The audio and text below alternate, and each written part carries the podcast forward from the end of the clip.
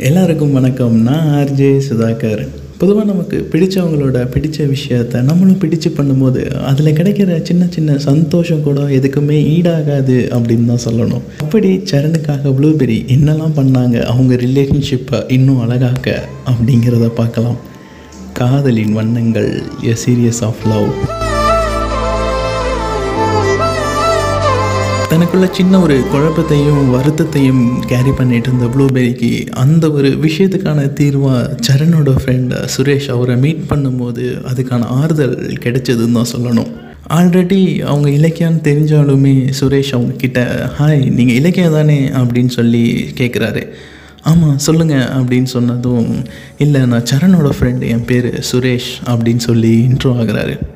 ம் சொல்லியிருக்காரு உங்களை பற்றி அப்படின்னு சொல்லிட்டு ஓகே எனக்கு இப்போ கிளாஸுக்கு டைம் ஆகிடுச்சு நான் போகணும் அப்படின்னு சொல்லி அங்கேருந்து போயிடுறாங்க ப்ளூபெரி ஈவினிங் கிளாஸ் முடிச்சதுக்கப்புறம் மறுபடியும் ப்ளூபெரியை சுரேஷ் மீட் பண்ணுறாரு ப்ளூபெரி ஏதோ ஒரு தயக்கத்தோட பேச ஸ்டார்ட் பண்ணுறாங்க ஹாய் நீங்களும் சரணும் எவ்வளோ இயர்ஸ் ஆஃப் ஃப்ரெண்ட்ஸாக இருப்பீங்க? அப்படின்னு கேட்டதுக்கு நாங்கள் ரெண்டு பேரும் ஒரே ஸ்கூல் ஒரே காலேஜ் இப்போ கூட நாங்கள் ஒன்றா தான் இருக்கிறோம். ஒரு கிட்டத்தட்ட ஒரு இருபத்தி மூணு வருஷமாக நாங்கள் ரெண்டு பேரும் ஒன்றா தான் குப்பை கொட்டிகிட்டு இருக்கோம் அப்படின்னு சொல்லி சிரிச்சிட்ருக்காங்க Blueberry if you don't mind நாளைக்கு நம்ம மீட் பண்ணலாமா அப்படின்னு சொல்லி கேட்குறாங்க அதுக்கு சுரேஷ் ம் கண்டிப்பாக எந்த இடம் எப்போன்னு மட்டும் சொல்லுங்கள் நான் வந்துடுறேன். அப்படின்னு சொன்னதும் நீங்கள் வரது சரணுக்கு தெரிய வேணாம். அப்படின்னு சொல்லி சொல்லிடுறாங்க.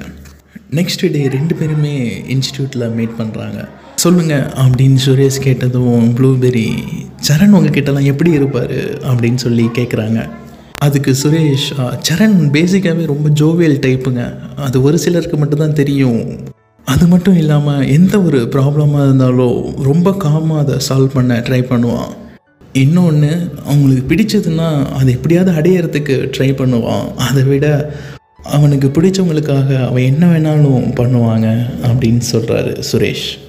ஓகே சுரேஷ் அப்படின்னு வெளியே சொன்னாலும் தனக்குள்ளே இருக்கிற வருத்தத்துக்கான தீர்வு இவர்கிட்ட கிடைக்குமா அப்படின்ற சின்ன குழப்பத்தோட சரண் பண்ணினதை சொல்கிறாங்க சொல்லி முடித்ததும் அடா பாவி அவன் இப்படிலாம் பண்ணானா அப்படின்னு சின்ன ஒரு ஆச்சரியத்தோடையே பார்த்துட்ருக்காரு சுரேஷ். ஏன் அப்படி சொல்கிறீங்க அப்படின்னு கேட்டதுக்கு இல்லைங்க அவன் ரூம்க்கு வந்தான்னா உங்களை பற்றி மட்டுமே தான் பேசிகிட்டு இருப்பான். அப்புறம் இன்றைக்கி எங்கே போனீங்க? என்ன சாப்பிட்டீங்க? எவ்வளோ நேரம் உங்களோட டைம் ஸ்பெண்ட் பண்ணான் அப்படின்றத ஒரு மணி நேரம் இருந்தாலும் ரெண்டரை மூணு மணி நேரமும் அதே தாங்க சொல்லிகிட்ருப்பான் அதனால தான் கேட்குறேன் அது கூட பரவாயில்லைங்க. நீங்கள் ப்ளூ கலர் பிடிக்குன்னு சொன்ன ஒரே காரணத்துக்காக எங்கள் ரூமில் ஷூ பெல்ட்டு பேண்ட்டு ஷர்ட்டு அப்படின்னு அவன் எது எடுத்தாலும் ப்ளூ கலர் மட்டுமே தாங்க எடுத்துகிட்டு இருக்கான். இதை கூட ஒரு வகையில் மன்னிச்சிடலாம். ரூமில் ஜீரோ வாட்ஸ் பல்ப் மாட்டுறதுமே எனக்கு ப்ளூ கலரில் தான் வேணும்னு சண்டை கட்டிகிட்டு இருக்காங்க. ஏன்டா இப்படிலாம் பண்ணிகிட்டு இருக்க? அப்படின்னு கேட்டால் பைத்தியம் மாதிரி சிரிச்சிட்டு போகிறாங்க ஏன்? இதெல்லாம் உங்ககிட்ட அவன் சொன்னதே இல்லையா?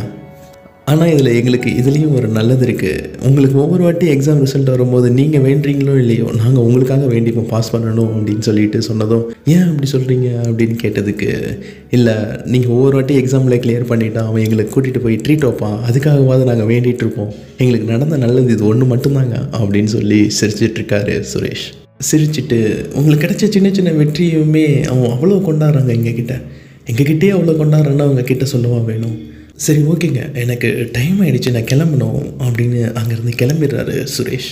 என்னதான் சுரேஷ் சொன்னது சந்தோஷமாக இருந்தாலும் அது ஒரு டைம் கூட ஃபீல் பண்ணலையே அப்படிங்கிற வருத்தம் ப்ளூபெரியை ரொம்பவே காயப்படுத்தினுச்சு அப்படின்னு தான் சொல்லணும். இப்படி ஒரு பக்கம் இருக்க தன்னோட சின்ன சின்ன வெற்றிக்குமே ஒருத்தன் இவ்வளோ கொண்டாடுவானா அப்படின்ற சின்ன கேள்விக்குறியோட நைட்டு சரணுக்கு கால் பண்ணுறாங்க ப்ளூபெரி கால் பண்ணி சுரேஷ் சொன்ன எல்லாத்தையுமே சொல்லிட்டு ஏன் இதில் ஒரு ஃபைவ் பர்சன்டேஜ் கூட என்கிட்ட சொன்னதில்லை? நமக்குள்ளே அந்த ஒரு பாண்ட் இல்லையா? இல்லை நான் ஸ்பேஸ் கொடுக்கலையா? அப்படின்னு கேட்டிருக்காங்க. அதுக்கு சரண் எனக்கு ரொம்ப பிடிச்ச பண்ணே நீ தாண்டி உன் லைஃப்பில் உனக்கு கிடைக்கிற சின்ன சின்ன வெற்றியாக இருந்தாலுமே அதை கொண்டாட தான் போகிறேன் அது உன்கிட்ட சொன்னோம்னா அதை இம்ப்ரெஸ் பண்ணுறதுக்கான ஒரு பாயிண்ட்டாக இருக்குமே தவிர நம்ம ரிலேஷன்ஷிப்பை ஸ்ட்ராங் பண்ணுற மாதிரி ஒரு அண்டர்ஸ்டாண்டிங் அந்த ஒரு லவ் கிடைக்காதோ அப்படிங்கிற ஒரு பயத்தில் தான் நான் சொல்லாமல் இருந்தேன். மற்றபடி நமக்குள்ள பாண்ட் இல்லை அந்த ஒரு உரிமை கொடுக்கலையா அப்படிங்கிறதெல்லாம் சும்மா சொல்லாத. சரி ஓகே நீ வேற அழுதுட்ட நான் சும்மா இருப்பேனா? எனக்கு ரொம்ப பிடிச்ச பொண்ணு அழுவும் போது நான் இங்கேருந்து என்ன பிரயோஜனம்? இப்போ டைம் டூ ஓ கிளாக் நான் டூ ஃபிஃப்டீனுக்கு உன் வீட்டு முன்னாடி வந்து நிற்பேன் நீ வெளியே வா. நீ ஹாப்பியாக இருக்கிறத நான் பார்த்துட்டு கிளம்பிடுறேன் அப்படின்னு சொல்லிவிட்டு இப்போ நான் இங்கேருந்து கிளம்புறேன் அப்படின்னு ஃபோன் வச்சிட்டாரு. மறுபடியும் கால் பண்ண ப்ளூபெரி எங்கள் அப்பா அம்மா எல்லாமே இருக்காங்க. நானே தெரியாமல் தான் பேசிகிட்டு இருக்கேன். மாட்டினா அவ்வளோதான் நம்ம நாளைக்கு கிளாஸில் பார்க்கலாம் அப்படின்னு சொல்லி காலை கட் பண்ணிடுறாங்க.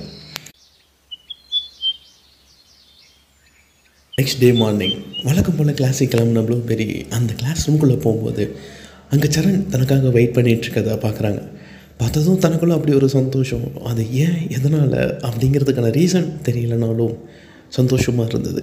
அந்த சந்தோஷத்தோட சரண்கிட்ட பேச ஸ்டார்ட் பண்ணுறாங்க பேசிகிட்டு இருக்கும்போது கிளாஸ் முடிஞ்சதும் நம்ம ரெண்டு பேரும் ஈவினிங் வெளியே போகலாம் அப்படின்னு சொல்லிகிட்டு இருக்கும்போதே கிளாஸ் ஸ்டார்ட் ஆகிடுச்சு. எப்படியோ ஒரு வழியாக கிளாஸ் முடிஞ்சதும் ரெண்டு பேரும் வெளியே போகிறதுக்காக பைக் கிட்ட வந்து கிளம்புறாங்க. வழக்கமாக மீட் பண்ணுற இடத்த தாண்டி போகும்போது எங்கே போகிறோம் அப்படின்ற ஐடியா இல்லாமல் இருந்தாங்க ப்ளூபெரி கொஞ்சம் தூரம் போயிட்டு ஒரு கோவிலில் வண்டி நிப்பாட்டினாரு சரண். ஏன் இங்கே? அப்படின்னு கேட்டதுக்கு உள்ளவா சொல்கிறேன் அப்படின்னு உள்ளே கூப்பிட்டு போயிட்டாரு. கோவிலில் கூட்டம் கம்மியாக இருந்ததுனால சீக்கிரமாக சாமி கும்பிட்டு வந்து ஒரு பகுதியில் உட்காடுறாங்க கூடவே ப்ளூபெரியும் உட்காந்து என்ன திடீர்னு கோவிலுக்கு? அப்படின்னு கேட்குறாங்க அதுக்கு சரண் இல்லை நான் சின்ன வயசுலேயே அப்பா விளந்ததுனால எந்த ஒரு முடிவெடுக்காததாக இருந்தாலும் இந்த கடவுள்கிட்ட கேட்டு தான் எடுப்பேன் அப்படின்னு சொன்னதும் இப்போ என்ன முடிவெடுக்க வந்த? அப்படின்னு கேட்குறாங்க அதுக்கு சரண் இனி நான் எந்த விஷயத்திற்கும் முடிவெடுக்கிறதுக்கும் டிஸ்கஸ் பண்ணுறதுக்கும் எனக்குன்னு ஒரு பொண்ணு கிடச்சிட்டா அதை சொல்கிறதுக்காக தான் வந்தேன் அப்படின்னு சொல்லிட்டு தன்னோட கையில் இருந்த திருநீர் எடுத்து ப்ளூபெரியோட நெற்றியில் வைக்கிறாரு. வச்சுட்டு லவ் யூ அப்படின்னு சொல்லிட்டு அங்கேருந்து கிளம்புறாங்க. ஈவினிங் வீட்டுக்கு வந்த ப்ளூபெரிக்கு அந்த ஒரு பிளிஸ்ஃபுல் மூமெண்ட்லேருந்து இன்னும் வெளியே வரல அப்படின்னு தான் சொல்லணும்.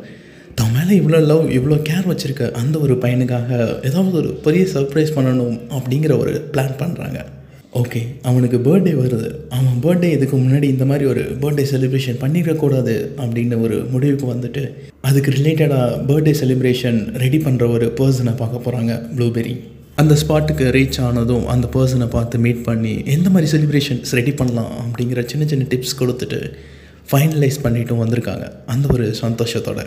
அந்த சந்தோஷம் ரொம்ப நேரம் நிலைக்கல. ப்ளூபெரிக்கு ஆப்போசிட்டில் வந்த லாரி ப்ளூபெரி மேலே மோதிடுச்சு. ரொம்ப வேகமாக வந்து மோதினால ப்ளூபெரியோட தலையிலையும் கை கால்லையும் அடிபட்டு அவங்க மயங்கி இருந்தாங்க.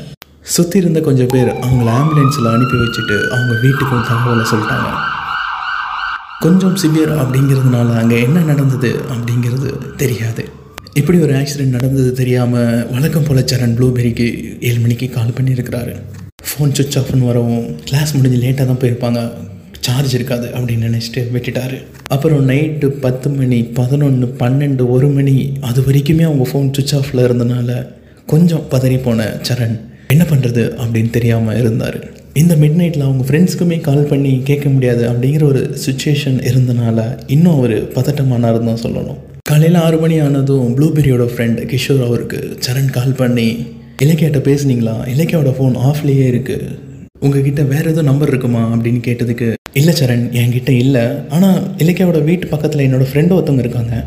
அவங்கள்ட்ட கால் பண்ணி நான் என்னன்னு சொல்கிறேன் சரண் அப்படின்னு சொல்லி கால் கட் பண்ணிட்டாரு. ஒரு ஹாஃப் அன் ஹவர் கழித்து மறுபடியும் கிஷோர் சரணுக்கு கூப்பிட்டுருந்தாரு. சொல்லுங்கள் கிஷோர் அப்படின்னு கேட்டதுக்கு. நேற்று ஈவினிங் அவங்க எங்கேயும் வெளியே போயிட்டு வரும்போது அவங்களுக்கு ஆக்சிடெண்ட் ஆனதாக சொல்கிறாங்க அதுக்கப்புறமேட்டு எந்த ஹாஸ்பிட்டல் அப்படின்னு கேட்டதுக்கு எனக்கு தெரில ஆக்சிடெண்ட் ஆனது மட்டுமே தான் தெரியும் அப்படின்னு சொல்லிட்டாங்க சரண். நான் வேணா என் ஃப்ரெண்ட்ஸ்கிட்ட வேறு யார்ட்டையாவது நான் விசாரித்து பார்க்குறேன் அப்படின்னு ஃபோன் வச்சிட்டாரு. இதை கொஞ்சம் கூட எதிர்பார்க்காத சரண் மறுபடியும் அந்த ஒரு குழப்பத்தில் இலக்கியாவுக்கு கால் பண்ணுறாங்க அப்பயுமே ஃபோன் ஆஃப்னு வரவும் இதுக்கு முன்னாடி எங்கே போனாலும் என்கிட்ட சொல்லிட்டு தானே போவா இப்போ மட்டும் எங்கே போனா? அப்படிங்கிற ஒரு குழப்பத்தில் தவிச்சிட்டு இருந்தார். ஒரு பக்கம் சரணுக்கு சர்ப்ரைஸ் பண்ண போன ப்ளூபெரிக்கு ஆக்சிடெண்ட் ப்ளூபெரிக்கு என்ன ஆச்சு அப்படின்னு தெரியாமல் சரண் ஒரு பக்கம். அதுக்கு முன்னாடி ஒரு பொருள் இல்லை ஒரு பர்சன் நம்ம கூட இருக்கும்போது அவங்களோட வேல்யூ தெரியாது. அவங்க இல்லாதப்ப தான் அந்த மிஸ்ஸிங் தெரியும். காதலின் வண்ணங்கள். வானத்தில்